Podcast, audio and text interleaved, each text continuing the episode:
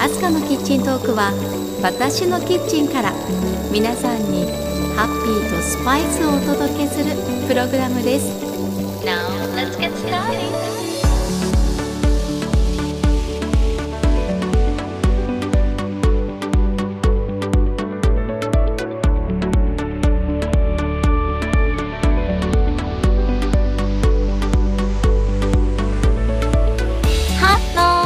前田明日香です。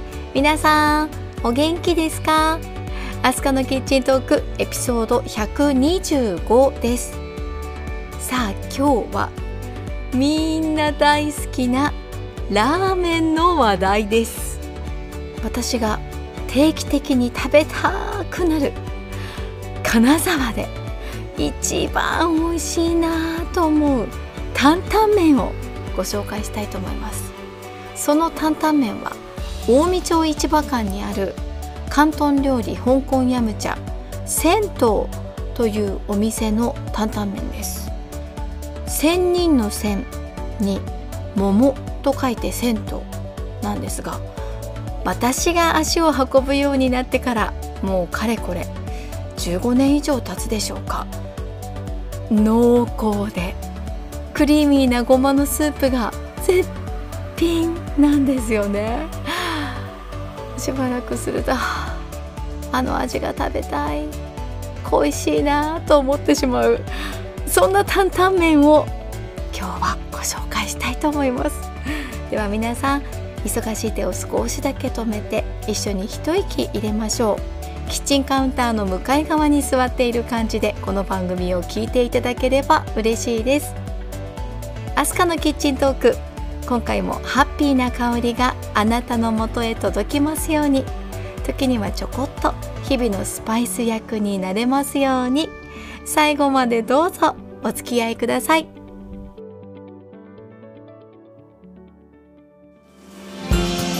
あなたは金沢にある近江町市場に行ったことありますか？近江町市場は新鮮な海鮮から野菜果物お肉衣類といったさまざまなお店が立ち並んでいる金沢の市場です。半世時代からおよそ300年にわたって市民の台所として地元の人たちの食を支えてきました。金沢駅からも歩いて10分ほどですかね。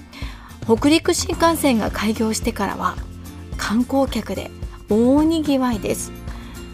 金沢市民にとっても中心部にあってアクセスしやすくあれこれ散策して食材を買って帰るという場所です。個人的にはそうですね。お正月準備には近江町市場へ行かなくちゃという気持ちになりますしお魚が食べたいなという時や野菜果物をたっぷり買い込みたい時は近江町市場ですね。家に飾る成果を買うのも、うん、近江町市場のお花屋さんがお気に入りです。それに市場って歩いているだけでも楽しい気持ちになるじゃないですか。そんな近江町市場に近江町市場館という建物が併設されていまして2階が飲食店のゾーンになっています。銭湯はそこにあります。広東料理香港ヤムチャの銭湯は香港で修行したシェフの本格中華が売りです。お値段も比較的リーズナブルということで地元の常連客から支持されているお店なんです。銭湯では近江町市場の新鮮な食材を買い置きせずに毎日必要なだけ仕入れているんだそうですね。近江町市場の豊富な魚介類やお野菜を香港出身のシェフが見事に調理する。ということで香港と金沢のコラボレーションという感じもするんですよね。例えば金沢で香箱ガニが取れる時期になると香箱の紹興酒漬けなんていうお料理があって上海ガニと食べ比べなんてことができるそうなんです。味わってみたいですよね。味へのこだわりはひとしおです。テーブルには調味料が一切置いてありません。なぜかというとつまりは調味料を使わなくても十分美味しい中華料理を提供しているというそんな自信があるんですね。これ何気にすごいなって思ってます。お店を仕切っているのは高銭湯さんです。石川県民にとっては「仕切るのは私だよ」のコマーシャルでおなじみの名物お母さんですね。高さんとのお付き合いも長くなりました。いつも私だけではなく子供たちにもよくしてくれて家族でお世話になってます。高さんは台湾の高尾の出身です。私も大好きな高尾のお話でよく盛り上がります。現在石川県台湾華僑総会の会長も務めていて日本と台湾の交流に貢献しているお母さんです。もちろん日本語はペラペラです。さてそんな銭湯の担々麺ですがおそらく皆さんが思っている担々麺のイメージとは違うんじゃないかなと思います。スープは濃厚な白ごまのスープなんですが普通担々麺っていうとうん色はラー油の色を思いますよね。赤くてもう食べるとすぐ辛いというイメージじゃないですか？でも銭湯の担々麺は白いんですよ、うん、肌色のような色をしてるんですね。でそれをいただいてみると全辛くありません。辛くない。ごまの深い味わい。めちゃめちゃ美味しいです。じゃあ担々麺で辛くないってどうって思われると思うんですけれども辛さはご自分で調節することが可能です。別についてくる。自家製の食べるラー油を入れることで強力な辛さが加わります。これが結構パンチがあって辛いです。もうたっぷり入れると最高に辛いです。なので辛いのが食べられないお子さんであればそのまま食べればいいですよね。大人はお好みの量だけ食べるラー油を入れて辛うまな担々麺を味わうということができます。さあでは銭湯の担々麺を食べてきたレポートを聞いていただきましょう。久しぶりにやってきました。絶品担々麺のお店。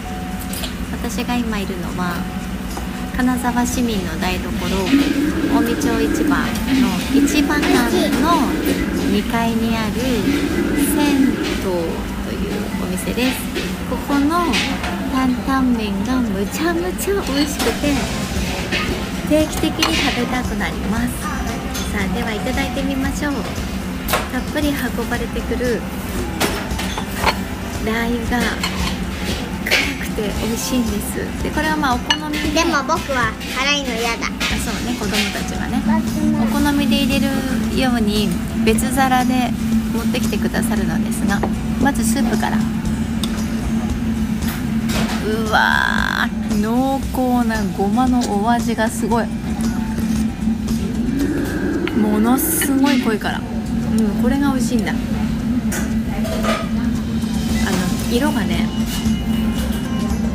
お味噌を牛乳で溶かしたような色をしてるんですけど、まあ、乳白色な色ですごくクリーミーなごまの味が香りもいいしこのスープが本当に美味しい。でそこにもやしとかネギとかでもちろん担々麺ですからそぼろひき肉が乗ってたりして。で中に麺が隠れてるのでちょっと麺をほぐしながらいただきます。このごまのスープどうやって作るんだろうっていうぐらい美味しい。本当にごま濃いからね。じゃあ麺いただきます。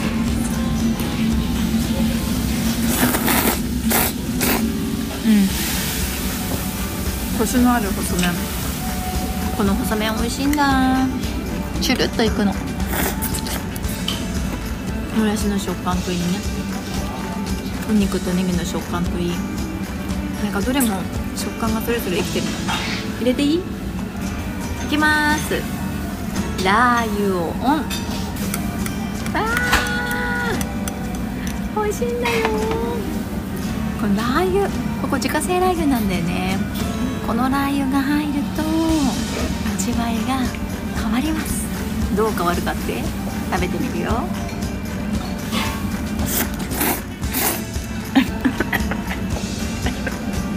そうやった。むちゃからやった。勢いよくすすっちゃったけど辛い。この辛うまが本当に深い。コクがある。あのラー油の中に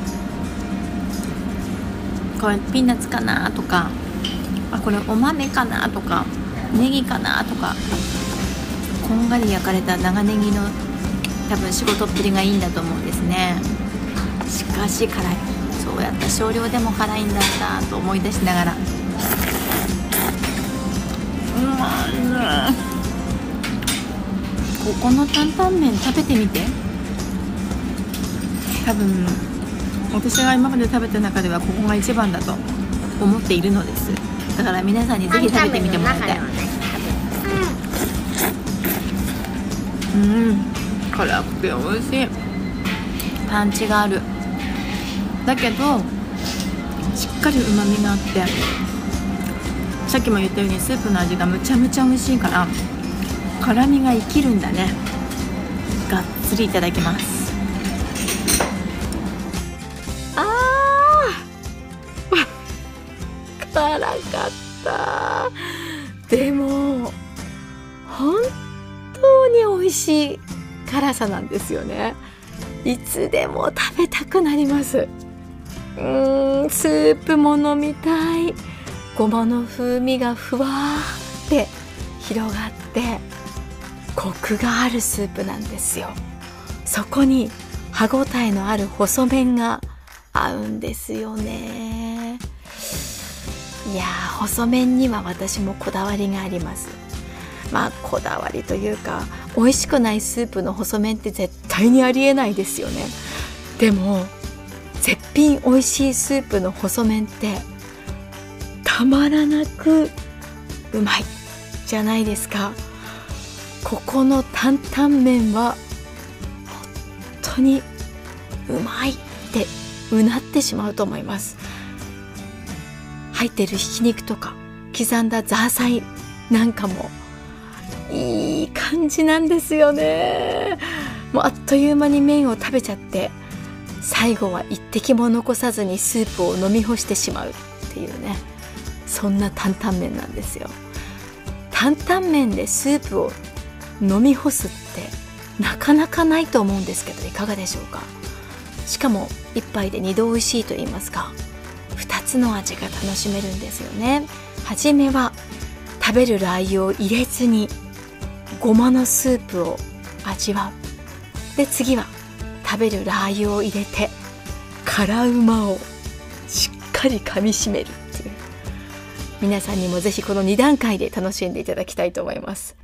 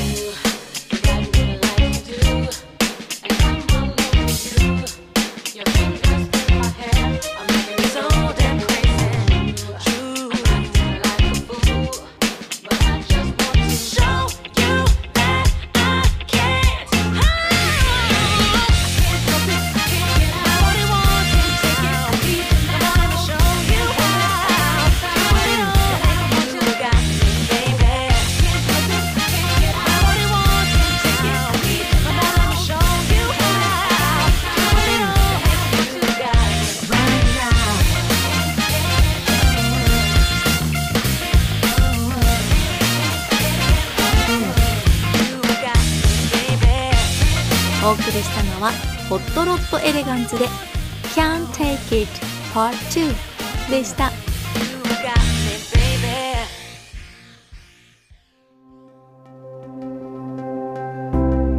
アスカのキッチントークエピソード125エンディングの時間です。今日は私が大好きな定期的に食べたくなる金沢近江町市場館にある銭湯の担々麺。ご紹介しました。このポッドキャストでもお話をしていますが私香港や中国広州の本場の広東料理っていろいろ食べてきたつもりです。ですが銭湯の担々麺はここならではですね。他では見たことないです。そして担々麺はやっぱり銭湯で食べたくなります。この味は銭湯でしか食べられませんので気になった方はぜひ足を運んでみてください。ちなみに銭湯の中華料理はどのお料理もとても美味しいです。子供たちは普通のラーメンも大好きですし餃子もヤムチャも、うん、一品料理もですねどれを食べても外しません。我が家はよくちょっとした記念で銭湯に足を運びますけれどお腹も心も満足のいくひとときが過ごせるんですよね。そして何よりこう銭湯さんのあの明るくて温かさをくれるキャラクターに元気をもらえると思います。ということでアスカのキッチントークここまでお付き合いありがとうございました。次回の配信まで皆さん元気にお過ごしください。お相手は前田明日香でした。See you!